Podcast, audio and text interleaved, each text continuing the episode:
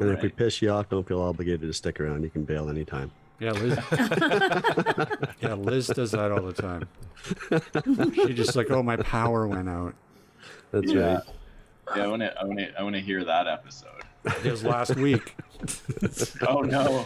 Yeah, she just week. she just bailed. Just disappeared. No way. Yeah, Yeah. well, it's okay. Mother Nature. Mother Sure. Well, it's not our fault. You live in hell. Right, Tornado Alley or Hurricane Hurricane. Hurricane Hollow. Oh, big. Cool. And it's just still, ear- and it's uh, just you the beginning of the season. Okay, hold on. Sorry, I gotta close my belt.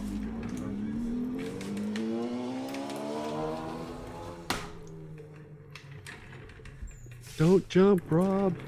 Sons of Anarchy driving by my apartment. I should watch that again. That was great. That was a good show. Uh, okay, is uh, are are we uh, are we all ready? No. Recording in progress.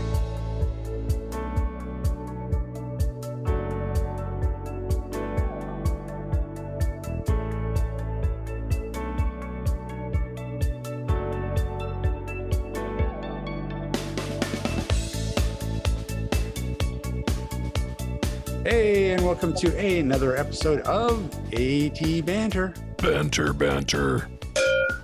Uh, hey, this. I don't know what that was. Uh, hey, this is a podcast, of course, where we talk with advocates and members of the disability community to educate and inspire better conversation about disability. Hey, my name is Rob Mineault, and joining me today, Mr. Ryan Fleury, Hello. Mr. Steve Barclay, That would be me. and I don't know, is she here or did she like leave the room already? Uh, is there a Liz Malone in the house? I'm going to change my name to Hurricane Harriet.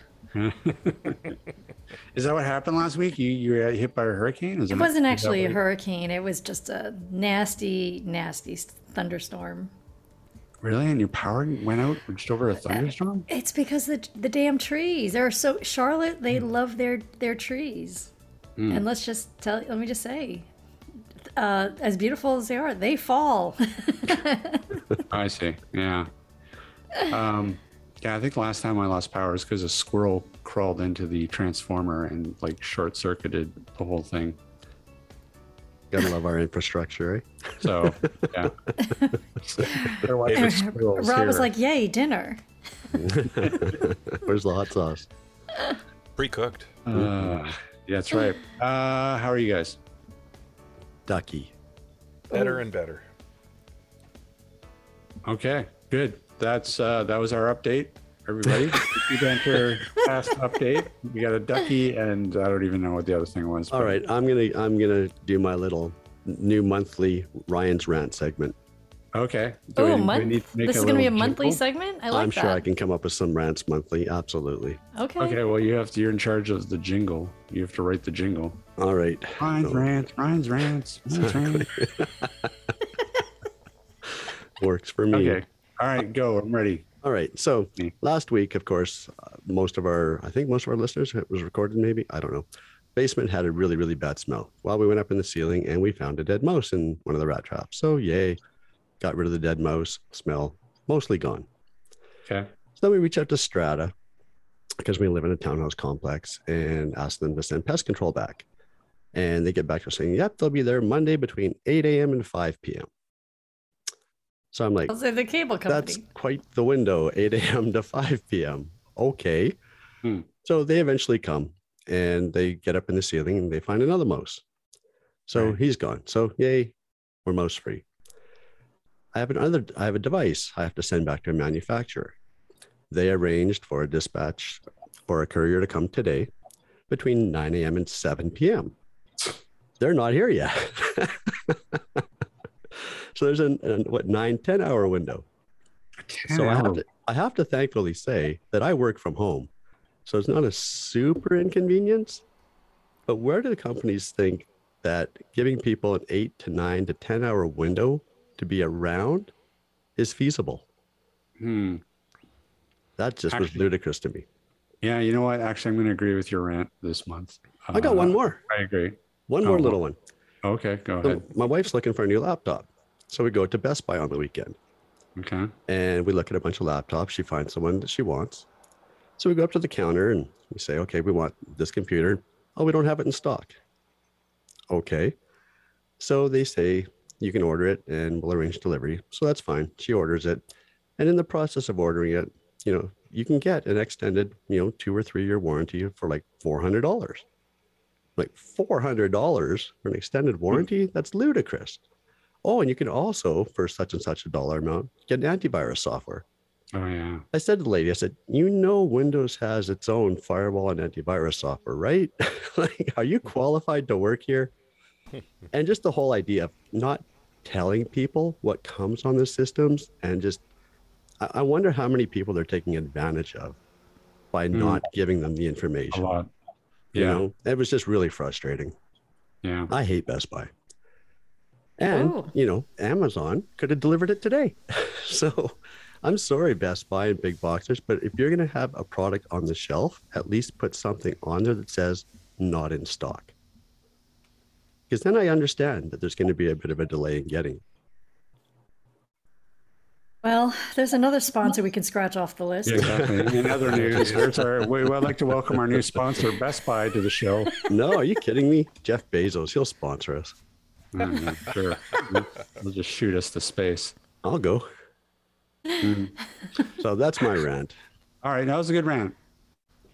I There you thought go. so. You squeezed That was two. rant. in there. Yeah, that was that was rant worthy. I agree. I thought so. Yeah. Yeah, you're right. That they're not even trying to schedule you when they, when they give you like a nine No. hour window. They're not even. It's just So like get there well, when they get there. Yeah, Yeah, it's They'll like you're home. supposed to be thankful that they gave you a day. That's right. Yeah.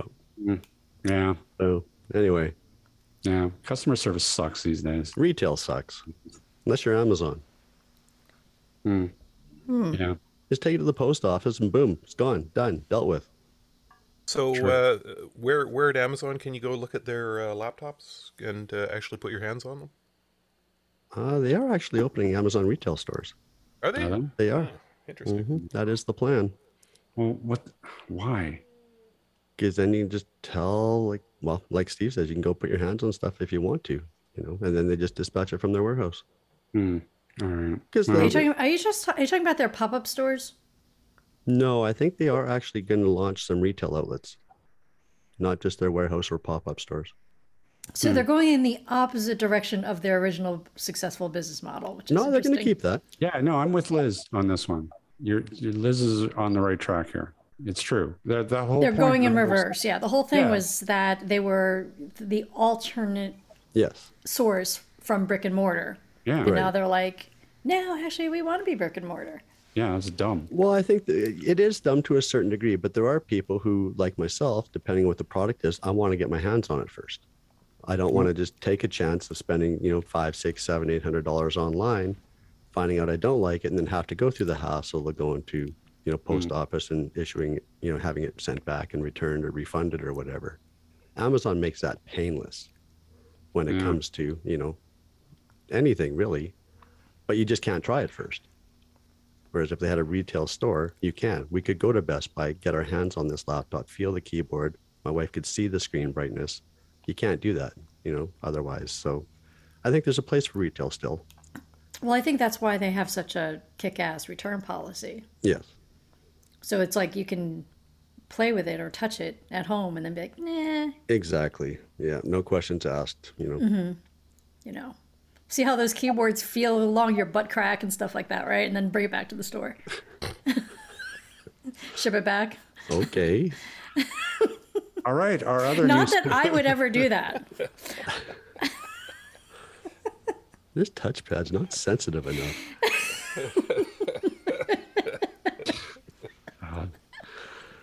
All right. All right. I don't like the home row indicators. They're not bumpy enough. Arrows are too sharp. Oh man. All right. That's enough of that. Yeah, it's a good thing we edit the show. Yeah. Hey, yeah, that's right. None of that will make it in. I'm cutting all of that out. No, I'll keep some of it in. Um, hey, Ryan. Yes, Rob. Uh, enough silliness. Uh, hey, what are we doing today? Today, we are speaking with co founder and executive director of Stopgap Foundation, Luke Anderson. Hey, Luke, thanks for joining us. hey, everybody. You, uh, yeah, you entertained a, an audience of, of one and, and any other creepers out there that, that are tuning in.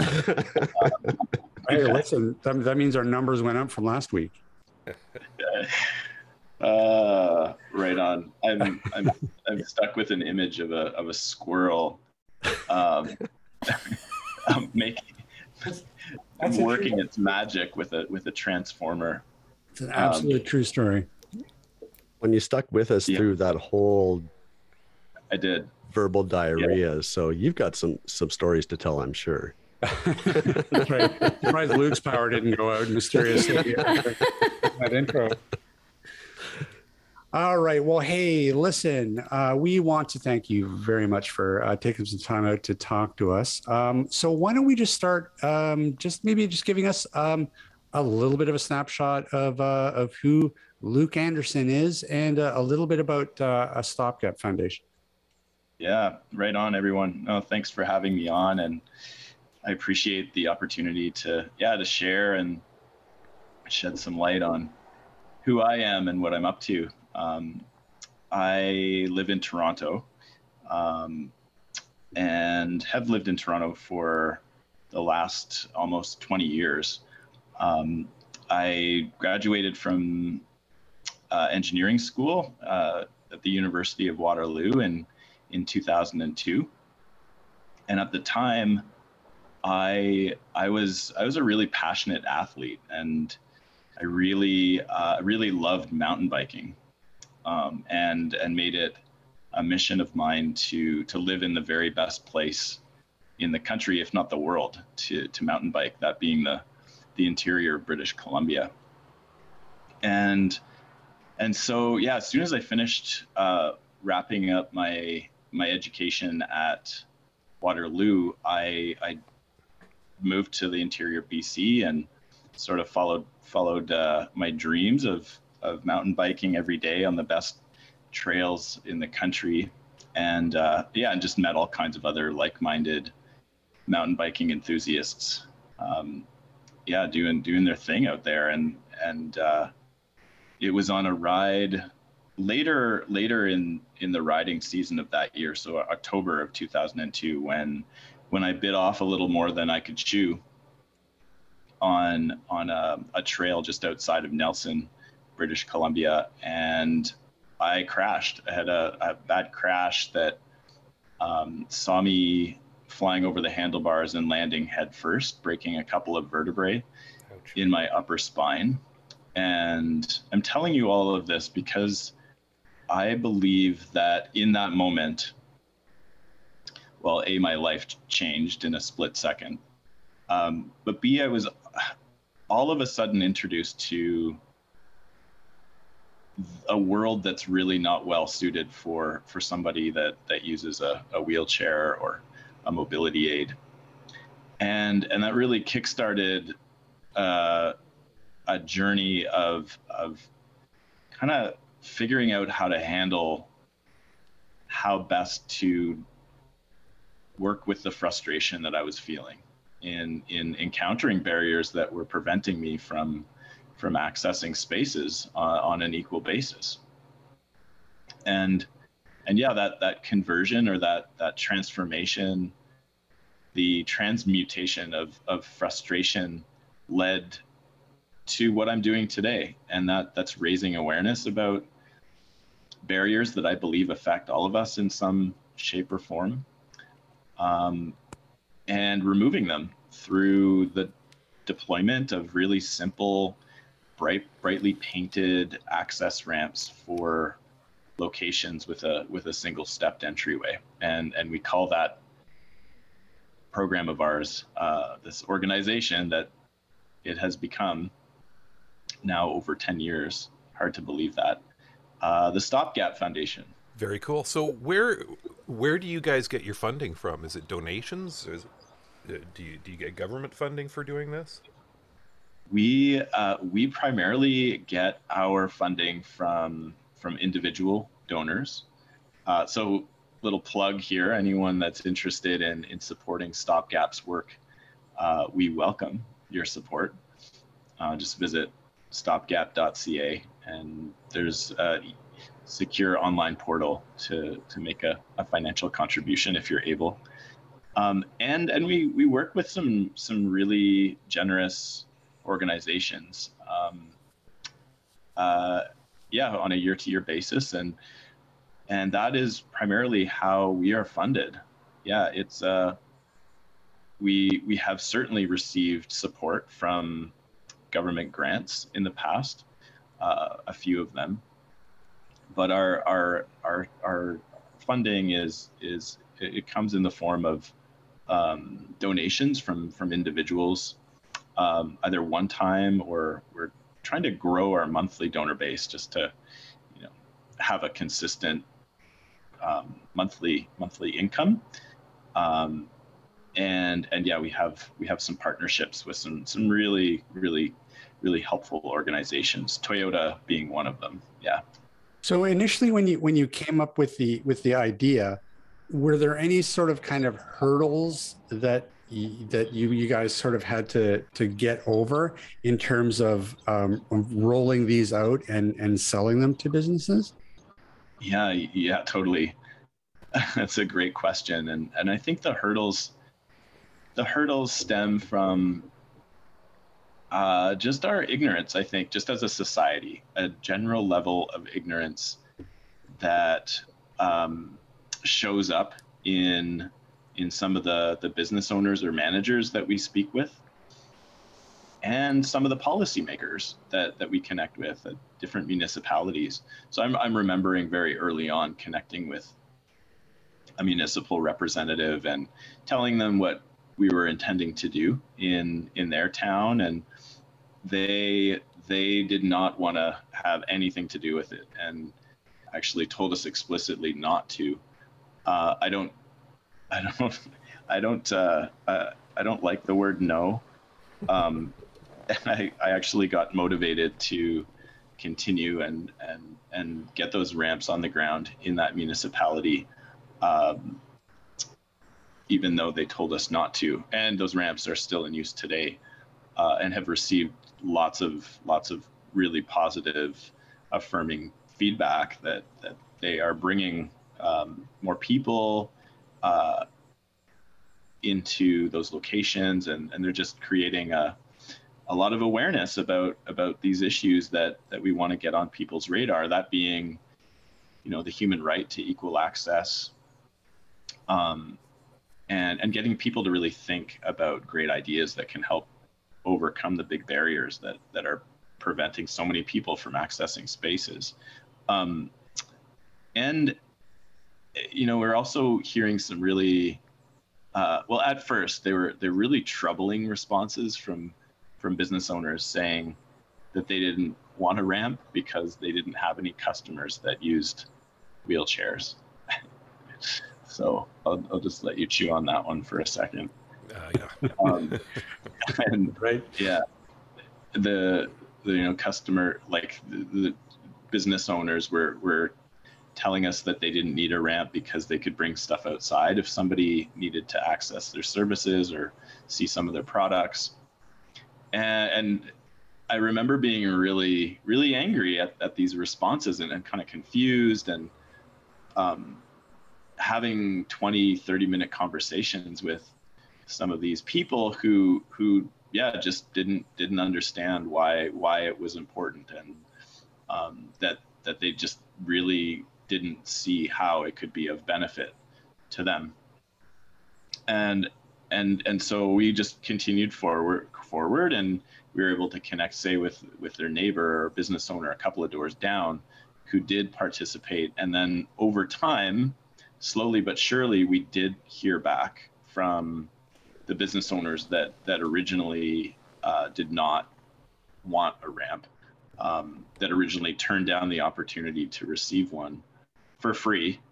Um, I might add, uh, and and this all this all points to just a like I was saying earlier, just a, a level of ignorance out there that just is, you know we're all coming to the table with our own um, level of awareness about about accessibility, why accessibility is is important, and and that's okay. We're all on our own learning journey, and and it it's it's opportunities like this where we get to talk about issues that affect people with disabilities um, and how access to space is important and a human right regardless of our situation regardless of our lived experience. Um, and it's all about raising awareness about these societal barriers that exist that being attitudinal um, that being the policies and systems that are in place that that um, prevent access, um, and and of course the the built built environment that uh, a single step can, for example, cause a barrier to access. So, is your organization driving forward the the um, adoption of uh, standards for for better uh, accessibility to buildings? Yeah, yeah, we're we're seeing the work that we're doing in communities all all over Canada really influence this this shift in um, in in in antiquated bylaws. It's it's helping communities understand that when they're say redoing a, a, a sidewalk, that wherever possible, they uh, raise the sidewalk up to meet the ground floor level of of um, of a building. Um, so there's there's there's some cooperation happening uh, between municipalities and private building owners, and and I do understand that that they're you know the responsibility isn't entirely with the municipality, but it can be helpful when when there are opportunities to uh, create more accessible spaces to to do it when when that type of construction is happening. Um, and and yeah, the onus is is shared between municipal um, uh, policymakers as well as as private business owners. And yeah, it's it's it's on the private business owners to decide that accessibility is important when doing when doing renovations. So so making ground level access um, at main entrance at main entrances, not not the back door. Um, I can't tell you how many times I've I've had to go through the the the, the kitchen of a restaurant um, through the through a back alley. Um, there's some there's some freaky back alleys here in Toronto, uh, and that to me is not is not access. So I, I want to step back a little bit and and talk um, specifically about about the ramps and and just exactly what function they're they're sort of fulfilling. So uh, just so so the audience sort of gets an idea in their head of of what we're talking about. How big are these ramps? And what are they specifically? What kind of storefronts are they kind of specifically designed for? These ramps really solve the single step issue. So they're they're custom suited to suit the step height they're designed at a one to six rise to run ratio, so they're they're uh, steeper than what building code would ask for. Um, they're not intended to be a permanent solution to the problem. They're intended to be used on on a request basis. So if someone if someone needs to use use the ramp, they would get a hold of someone inside the building to bring the ramp out. That is that is the the um, the, the safest way of using a deployable ramp like the ones that we create. They're they're made out of um, plywood and and just regular two by lumber, and painted with a with a non-slip uh, type of exterior grade paint. And they're they're they're um, they're very colorful. So so they're painted with uh, up to the business owner's choice, uh, either red, green, blue, or yellow. Um, and yeah, so we intend to have the the the ramps have a have a, con, a color contrast that that make them visible um, uh, on the sidewalk. So we don't we don't want them to blend in uh, to to the to the gray say sidewalk, uh, concrete concrete uh, sidewalk.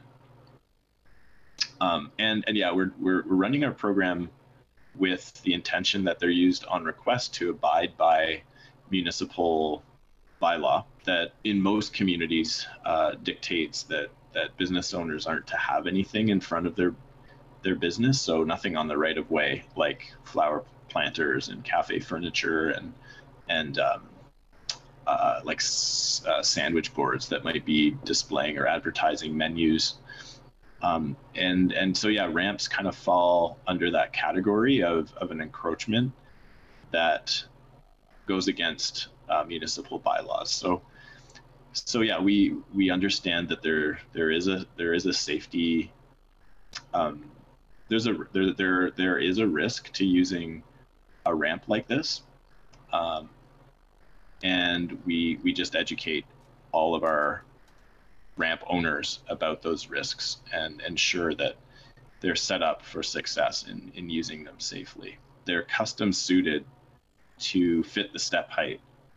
Um, so we'll we'll construct a ramp for a step height between two and nine inches uh, in height.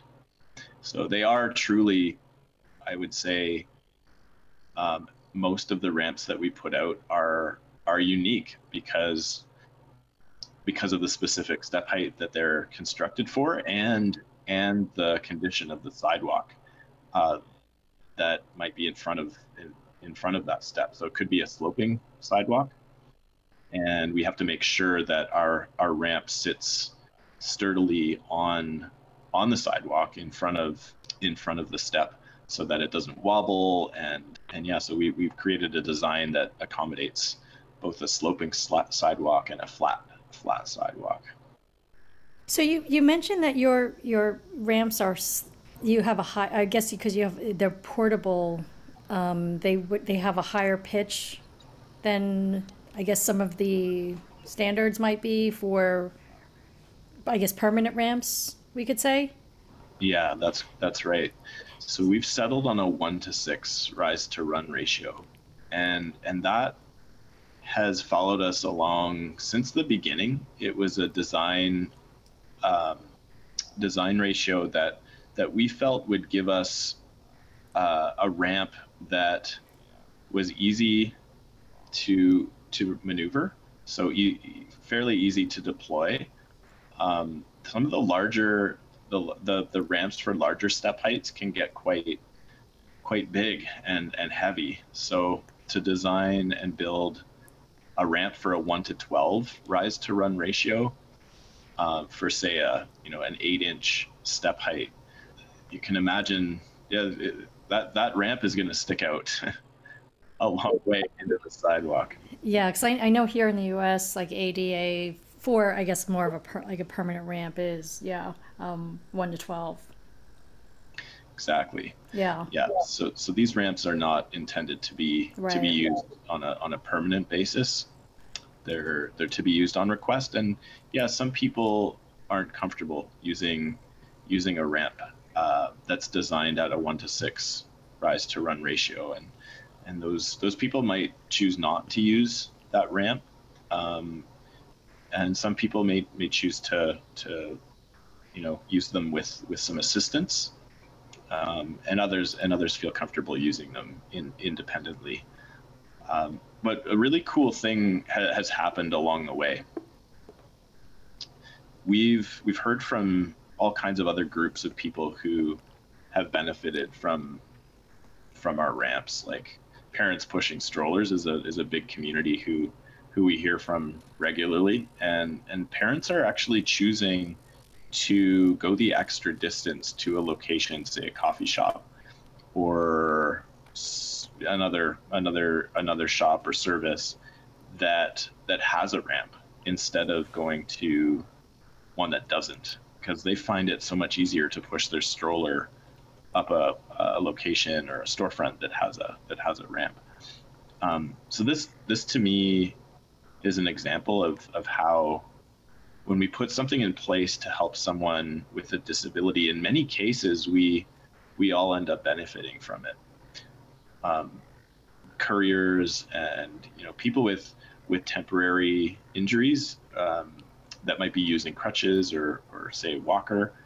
Um, we we hear from these people and and they confirm that the work that we're doing is is benefiting not not just not just those that use wheelchairs, but other people in the community as well.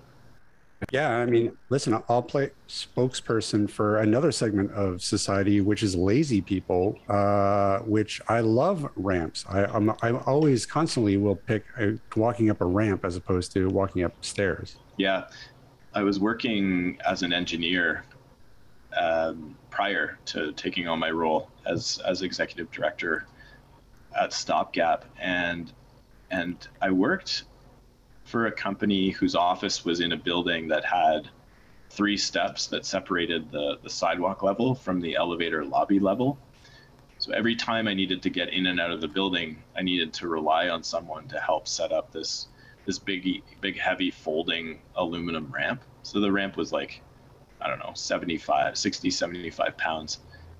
And and so for 8 years I I needed to get somebody to help me set up this ramp, rain, snow, or shine. Uh, imagine what what what that would be like in a like at a place that you frequent on a regular basis, like your home or um, place of work. So that led to some serious frustration.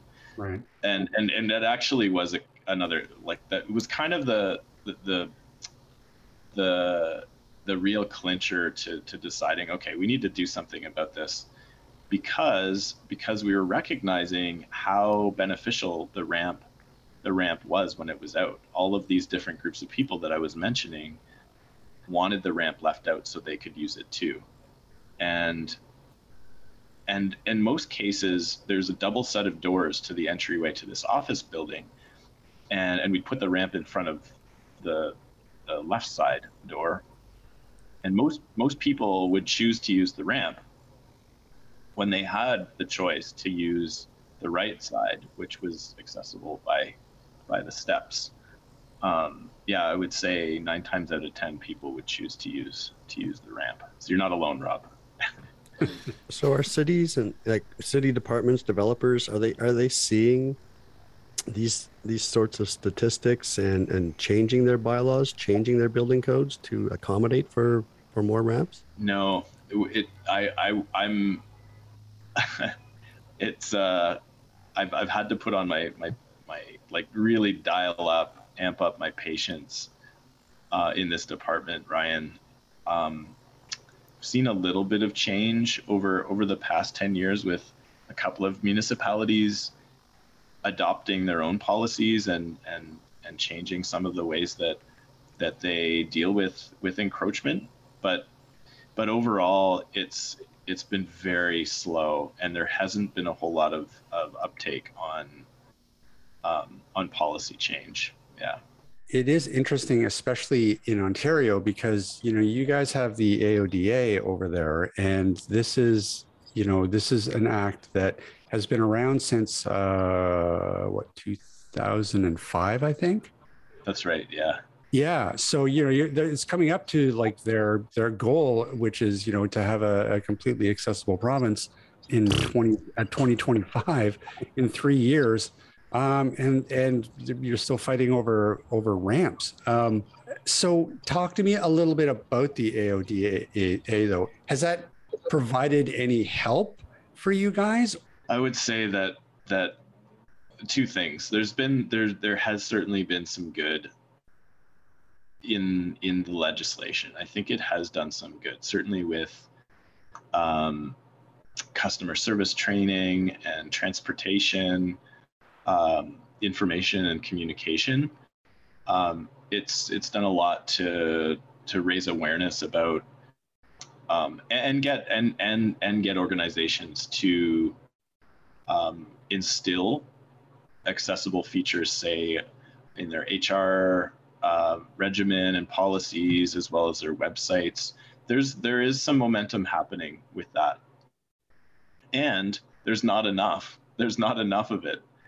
Uh, the the legislation uh, isn't isn't being enforced. So so I think that that's a that's a really big problem. Um, I, I, haven't really heard of any companies being um, being fined for not complying, um, and and so that there in terms of compliance, yeah, there isn't a whole lot of enforcement of compliance, at least from from what I've witnessed, what I what I to my knowledge. Um, and then yeah, I think when um, when Doug Ford became premier, there there was a there was a there was a, a, a choice to put all of the subcommittees on hold for I think it was at least a year, uh, if not more. All of the all of the subcommittees working on the, the various um, uh, areas of the of the AODA, like like the the different yeah segments of the act, like like transportation and information and communication. Um, for example, all of those all of those committees got got shelved, and and so what was you know already uh, uh, 2025 uh, all of a sudden became 2026 and I look around the city here in Toronto and we've still got a subway system that has I think it's now just over half just over half of the subway stations are accessible.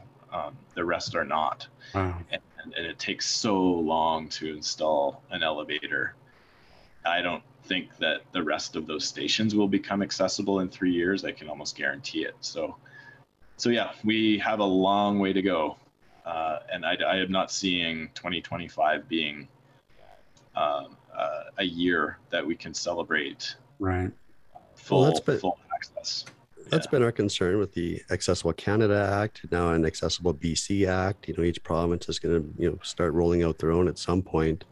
Mm-hmm. You know, we've had the ADA that we can develop a bit of a framework from, but everybody kind of wants to do their own thing, reinvent the wheel. And, you know, you're right. There, there has been no repercussions, no fines, no lawsuits. You know, the only, the only course of action we have is human rights. And, you know, I don't know how effective that's going to be yeah but but yeah we have we have a human human rights code that says we we all have um, a right to equal access. And that is something that needs to be leveraged. And I, I think it's informing people on how I think it's a matter of informing people on how they can how they can leverage right. that that that uh, that piece of that's uh, a legal support. And I think the other the other part of of this education that is so important is that and it, and this is like this with with almost all disability really it's that people really don't understand disability until they are in the driver's seat until they join the community and then they realize just how inaccessible a lot of things are.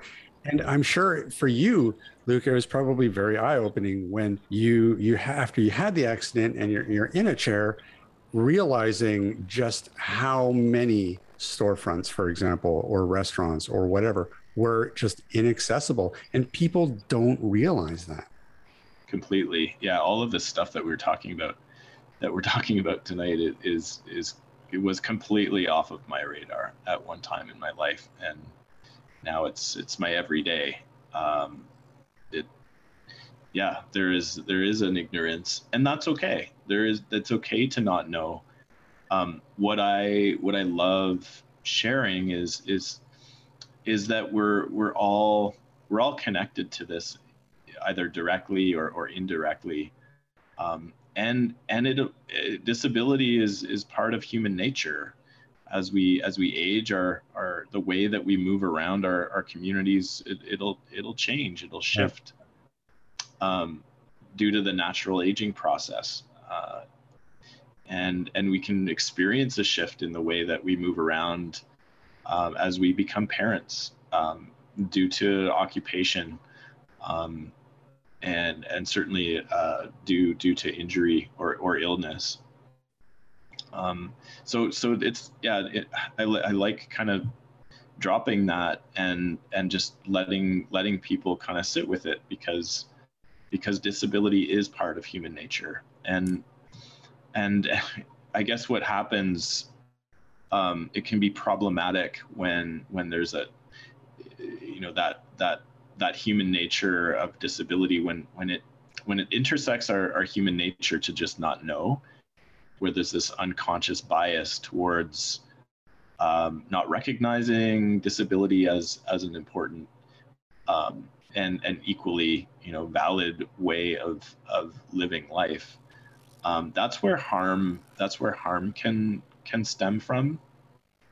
So so we all i think we we, we all need to do our part in um, yeah recognizing that we we all have equally valuable lived experience. And and we need to do our part in in educating ourselves about um, different ways of of experiencing life. And and that's you know connecting with different groups of people people with disabilities people of different races of sexual orientation and, and just expanding our our scope and perspective um, so we can yeah we can we can grow our edges. And and uh, I, I think that that well f- for me it, it's really enriched my life and and it's created lots of, of really really meaningful connections so i have to point out so luke you are a complete gentleman and what you just said and especially with your point about saying that it is okay to not know to not understand and then someone like me, Hurricane Harriet, is like, yeah, I get it. It's totally okay to not know and to understand. But once you're schooled in it and you still don't do anything and you are willfully, purposefully ignorant and um, figure if you just ignore the problem, it'll just go away, is, you know, that, that other category of of people that you know that we in our community deal with. Um, and so I'm curious if you think that there's any part of uh, that whole idea of those customers, or I'm sorry, those business owners who you said sort of reject getting this free tool to make their business more accessible, bring in these new customers, people who can't access your space right now. Do you think that any part of them are thinking, that well now that i'm making my space accessible for them to come in now i got do i have what else do i have to do inside of my business to make it accessible. I mean is it almost like easier just to keep them out? That that that way of thinking like oh god now i have to rearrange rows or have like accessible height counters or or, or you know i mean. Yeah yeah yeah I, totally. I think i think that the the that that um is a tragic expression of of fear and overwhelm. Mm-hmm. So, so yeah, there may there may have been some awareness about accessibility, why it's important. Maybe they were schooled somehow, somewhere, um, to some certain degree, and and there there there exists. You know, I'm expe- I'm speaking from my own experience of of not having lived with a disability at, at one time in my life. And I'm taking myself back to my 23, 24 year old self and and just imagining having this conversation. I'm I'm sensing that that 24 year old self would be absolutely freaked out, overwhelmed, uh, unaware, and and I think that the I think that the, the expression of denial or um, avoidance is is is rooted in in fear, fear of just not knowing or being overwhelmed. Um, yeah, you mean like if I get a ramp, I'm gonna have to do something about my bathroom that's in the basement. I'll I'll have to you know bring it upstairs, and I'm gonna lose all that seating capacity in my restaurant that's already limited mm-hmm. in its size. Um, yeah, it is overwhelming. and you don't have to do everything all, all at, once. at, once. Yeah. exactly and that that's a it's a really important thing to to get out there as long as people are informed about what they're getting into prior to showing up it's okay that the bathroom isn't isn't in the basement as long as there's as long as the information is made available to any anybody visiting that business or, or restaurant or cafe they can make arrangements for themselves to to seek um, bathroom facilities say at a restaurant down the street or maybe that that that restaurant owner can be proactive and make those connections beforehand. Already they can have have a partnership with a with a location down the street that has an accessible bathroom and and, and again make that information available uh, to anyone um, so that they can be informed and and, and really have a, a an experience that is efficient and and not not a letdown. I can't tell you how many times I've visited a venue and shown up to be surprised about about the space. I, you know, maybe called and was told that the space was accessible, but found out that upon arriving, the idea of access is to have six bouncers lift me up 15 steps like that that to me is not is not is not access. Uh, i'm an adrenaline junkie but but there's a there's a, there's a line that i draw. And um, if i'm if i can be informed about what i'm getting into ahead of time that that to me is invaluable. Um, but so so yeah there's there's some fear and and and some overwhelm that can i can totally understand why someone would would would react in in a in a a way that kind of looks like avoidance or or maybe denial.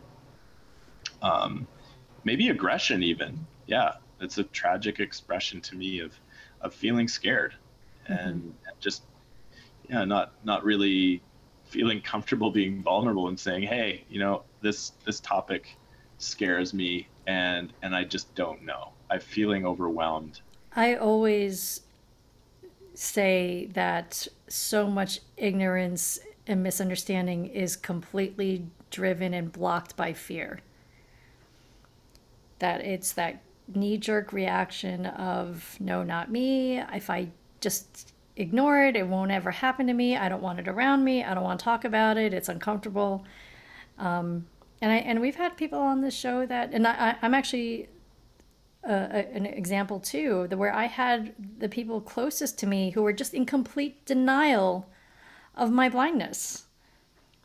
Uh, my mother used to, I would, I would hold her arm, we'd walk down the street, and then we'd walk into the store, and then she would leave me. And I'm like, what she forget? she just left me out here.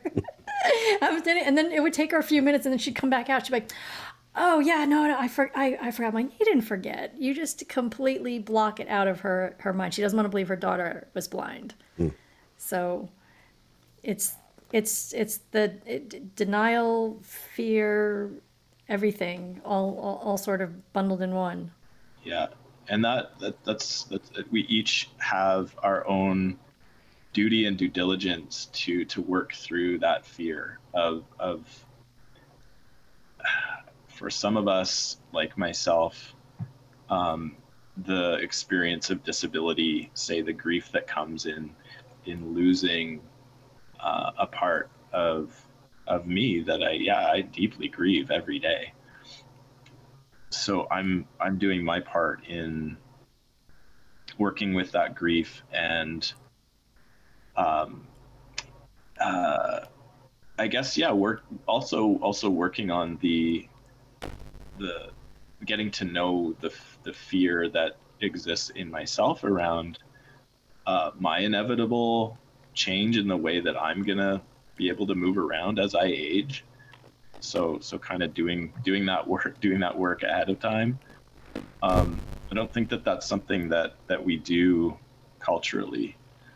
It's not not not something that we're taught. Uh, and and and so I think yeah I think that getting really philosophical here, but um, I think that that that that causes avoidance. It, it causes us to to not talk about death. It causes us to have a really hard time grieving when either like a f- family member or you know a loved one dies and and how and how we deal with change whether it's due to injury or maybe a you know some sort of tragedy whether it be like job loss or some sort of life circumstance where things change. I don't think as a culture or as a society we're, we're set up well to to deal with with change in a in a healthy way.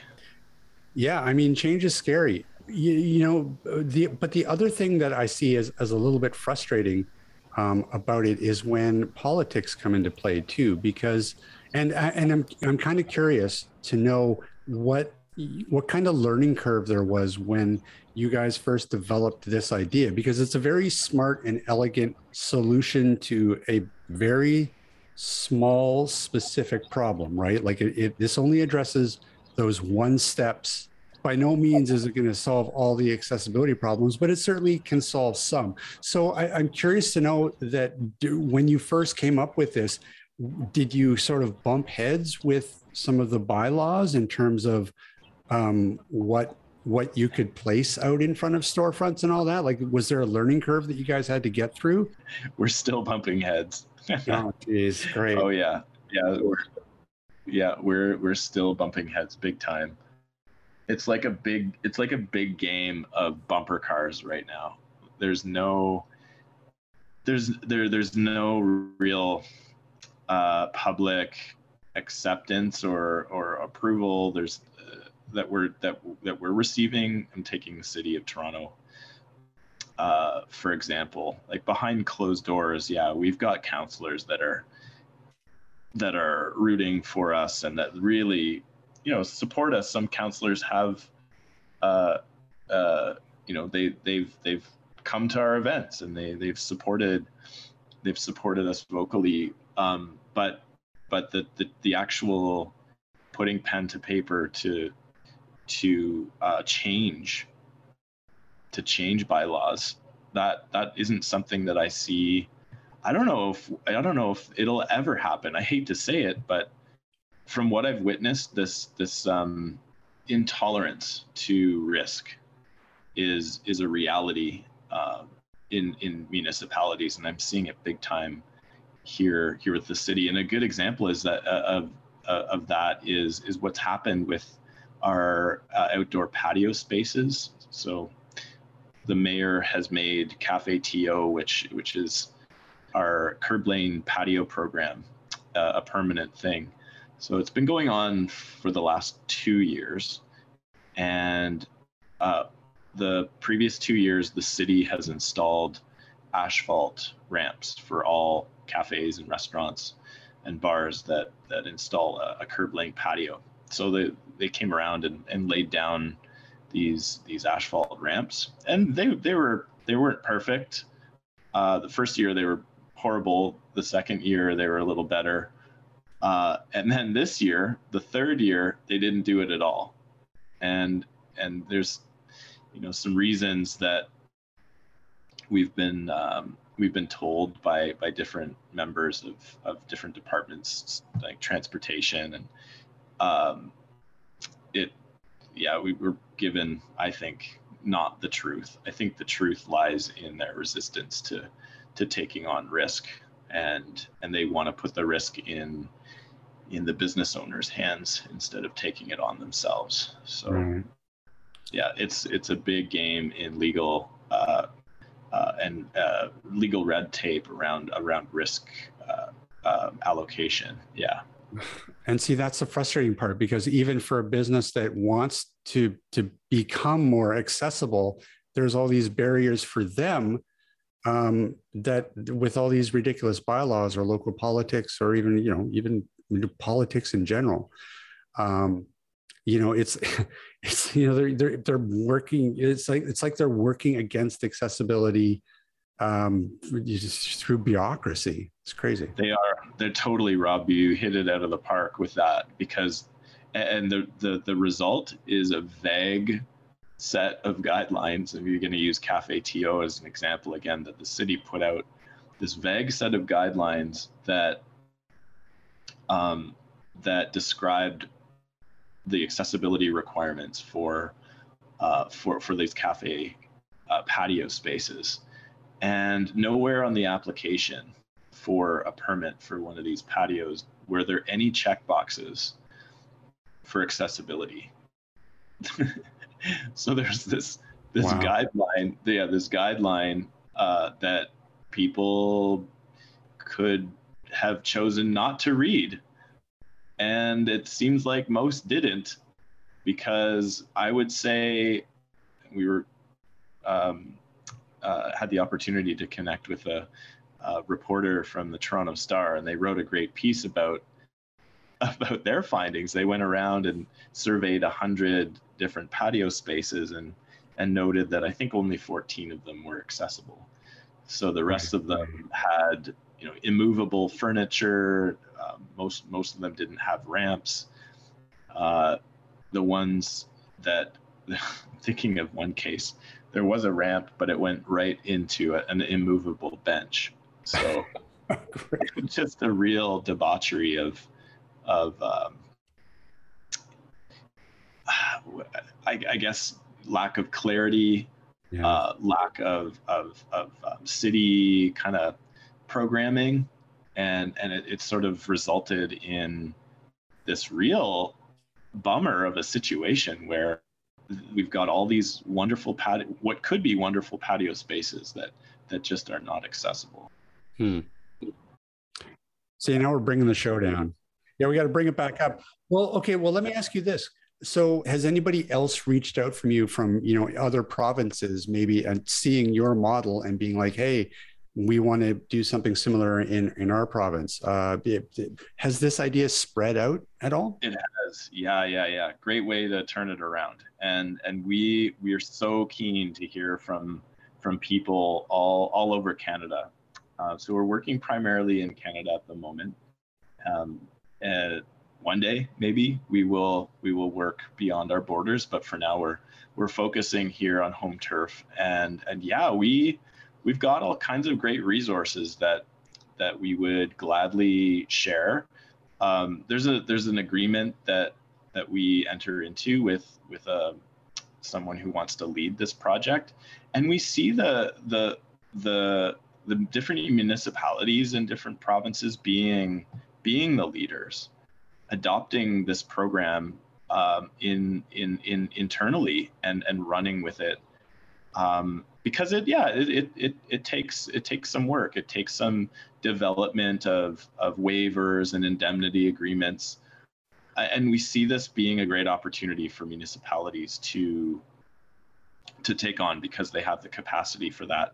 Uh, and and yeah, there there's there's a I mean, City of Toronto is is a beast, and and we have precedent with we're in working with other other smaller municipalities that are much more nimble and and can take on this type of work and, and adopt their own their own policies that allow these ramps say to live more permanently on on the public right of way where where it's safe and where there's enough clearance um, we understand that we want to be mindful of all different ways of moving around. Um, you know, people that are using white canes, and um, uh, we want to make sure that that we're hearing from everybody and and and learning from those that may be challenged with having uh, a ramp like ours on on the sidewalk. So so yeah, there's there's definitely opportunity for uh, this to be adopted in different in different communities all over Canada and we'd love to hear from from people who might be listening. So yeah, please be in touch. Oh, look at this. You set me up perfectly for the segue into asking you uh, if people are interested in contacting you, uh, where can they find uh, your contact information and uh, where can they find uh, the Stopgap Foundation? Yeah, yeah, yeah, for sure. So stopgap.ca is where you'll find all kinds of great content and information about the organization. And um, if anybody's interested in adopting a community ramp project in, in your town, in your community, your city, uh, drop us a line at info at stopgap.ca, info at stopgap.ca. We're on Instagram, Facebook. We've got a great YouTube channel where you can find lots of fun content of the, for example, escapades of the barrier busting superhero we call Ramp Man. He and I have never been in this in the same room together. Uh, some people say that we look alike, but yeah, we've never been never never been in the same room together. Uh, he's out there busting busting barriers as we speak. Excellent. Well, good. He, he, we need we need him right now. Apparently, we need to go bust some heads on some of these local politicians. totally, totally. And that's a it's a great note to end on. Ramp Man really embodies our core value of, of having fun. Talking about, you know, we covered a lot of ground, and some of these things are, are challenging topics that, sure. yeah, invoke fear and overwhelm in people. So, the bright colors that we use, Ramp Man and his antics, they they really embody this core value of ours that's that's followed us all the way uh, since we started. I smell a Netflix series. Oh yeah, yeah, brilliant, Ryan! Another million dollar idea yeah. that we won't follow through on. We'll sell it to you, uh, Luke. it's his idea in the first place. Actually, you, you, you, need Ramp Yeah, wait a minute. Wait a minute. You need Ramp you need Ramp Man merchandise. Sell it on your website. You know, mini ramps and Ramp Man himself, little figurines, T-shirt, curb cut Kurt with that voice. Yes, clearly. And I tell you, if only we had follow through in this place, we'd all be millionaires at this point. Uh, listen, Luke, we want to thank you again for coming on. Best of luck um, I, I, think this is this is an amazing project. Thanks again for for reaching out and and the opportunity to chat a bit about all this great stuff. Yeah, no doubt. Well, if you've got any news and you want to come back on, you know, you're more than welcome to come back and bring Ramp Man with you. Okay. Yeah, yeah, that's right. Yeah, maybe we'll yeah, that's right. Maybe we'll have Ramp Man on. have a different voice? Does he wear glasses? oh, he he's an he's an enigma. I'll have to be in touch with him and see Okay. Oh yeah, that's right. I. Sorry, I shouldn't be asking you these questions because, like, what do you? How would you oh. know? I'll, I'll be I'll be in touch with them. See what. See what awesome, Luke. All right. Well, take care, my friend, and uh, we'll talk soon. Right on, everyone. Take care. Thanks, Luke. Thanks, Luke.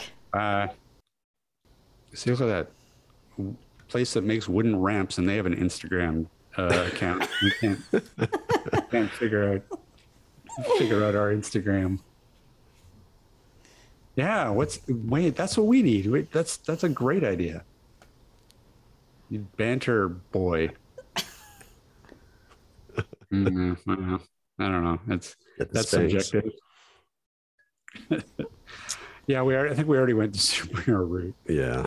Why does Superman have a big belly? now, now what's better? Rob doing the voice or me doing Rob doing the voice? I don't know. Well, actually, you doing Rob doing the voice. oh, no, see, I, I, I, I totally, um, actually, I, I was, uh, yeah. Wow, this is so meta. I think I was imitating his, imitating me, imitating. I was a little kid. that was a kid. Yeah, I was a kid. It was supposed to be a kid. So wow, oof, man, like Inception. Oh no, you know it's um you know it's funny. I did a little bit of research before the show, uh, and do you guys know like so to build a ramp? Like if you're a business and you want to actually put in a wheelchair ramp, do you know the the crap that you have to go through to actually do that? Like you're talking permits and all that sort of stuff. Yeah, you need, a, you need a permit, yeah. yeah. which costs like about a grand, and then you, you they figure to put in a wheelchair ramp it's between it can be anywhere from like 3000 to like $8000 so it could like you're looking at like 10 grand to put in a wheelchair ramp and a, and a bunch of permits and stuff. Um what a pain in the butt. Yep. You know i i, I don't and understand whole- and then we wonder why why more businesses don't you know pull the trigger and and be more you know try to be more accessible. Is because they're they have all these barriers in front of them as well well, in the application process too, you know, probably by the time they submit an application, a year could go by before they even get looked at. Looked at. So. But you know, it really frustrates me in terms of these these these bylaws that we were talking about earlier, because really, stopgap is an amazing. It's a very elegant, simple solution. It's literally a piece of plywood, like in, you know, on in a ramp, painted a bright color, put up against the step. Like it doesn't get any easier than that. And they had to go through all of this, um, these this fighting with with um, local bylaws and stuff. It just it seems ridiculous to me. There's there's my rant for the day. Rant man. Oh no, that's Ryan. Ryan is rant man. Yeah. Uh, hey, Liz. Rob. Oh, you didn't. I didn't fool you with that one, huh? Uh, hey, where can people find us? Uh, they can find us on the web at atbanter.com. Perfect. Well done. Emphasis on, em- emphasis on the com. Exactly. That's where the emphasis needs to be. Yes. Yeah, yeah, I know. Well, we've already led. There's a lot of people like staring at like four error 404 internet pages. You can buy this domain. Do you want it AT It can be yours. Can't find our Google Plus page either. Uh, uh, who's next? What? Uh, oh, I'm next. Hey, they can also drop us an email if they so desire at cowbell at atbanter.com. And if they're so inclined and participate in those evil, evil social medias, you can find us on the evil Facebook and the evil Yeah. Twitter. And not the evil Instagram because we just, we haven't figured figured it out yet, but we will. We're No, come what's the up with a point? We need, we need to focus on on the metaverse. We need to get ourselves some some land in the metaverse and start staking our claim there.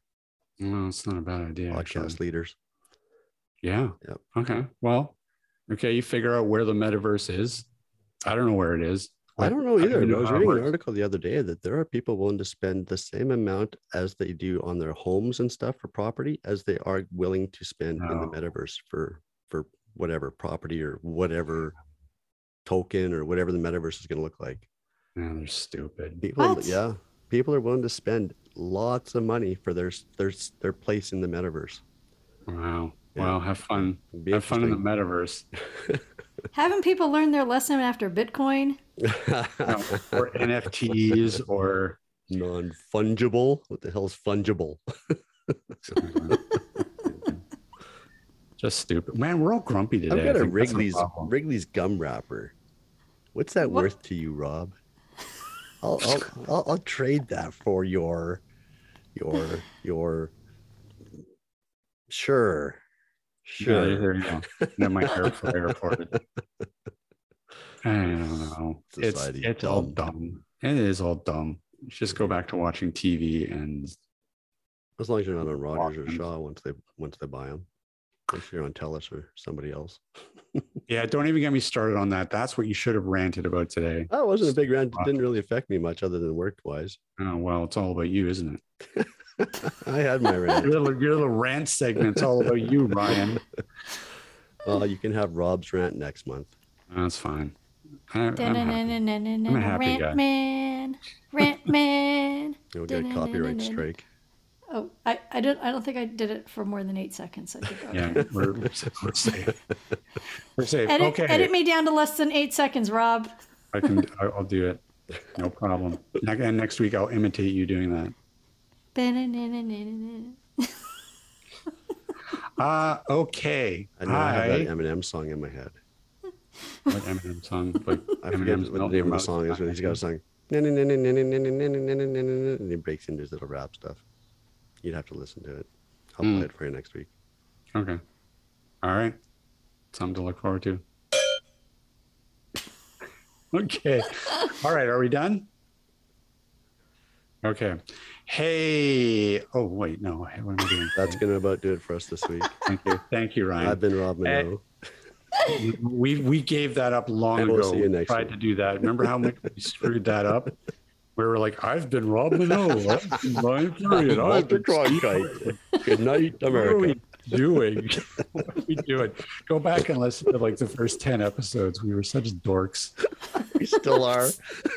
Like that. True. Not much has changed. Nope. Aw, Aw. But now we're poor poor Rob. listen. Poor Rob. His hockey season's over. Go Yeah. sports. Wow. And that is going to about do it for us for this week. Big thanks, of course, for everybody for listening in. And big thanks to Luke Anderson for joining us. And we will see everybody next week. This podcast has been brought to you by Canadian Assistive Technology, providing low vision and blindness solutions across Canada. Find us online at www.canasstech.com. That's C A N A S S T E C H dot com. Or call us toll free at 1 844 795 8324. For all your assistive technology servicing needs, call Chaos Technical Services at 778 847 6840 or find them online at chaostechnicalservices.com.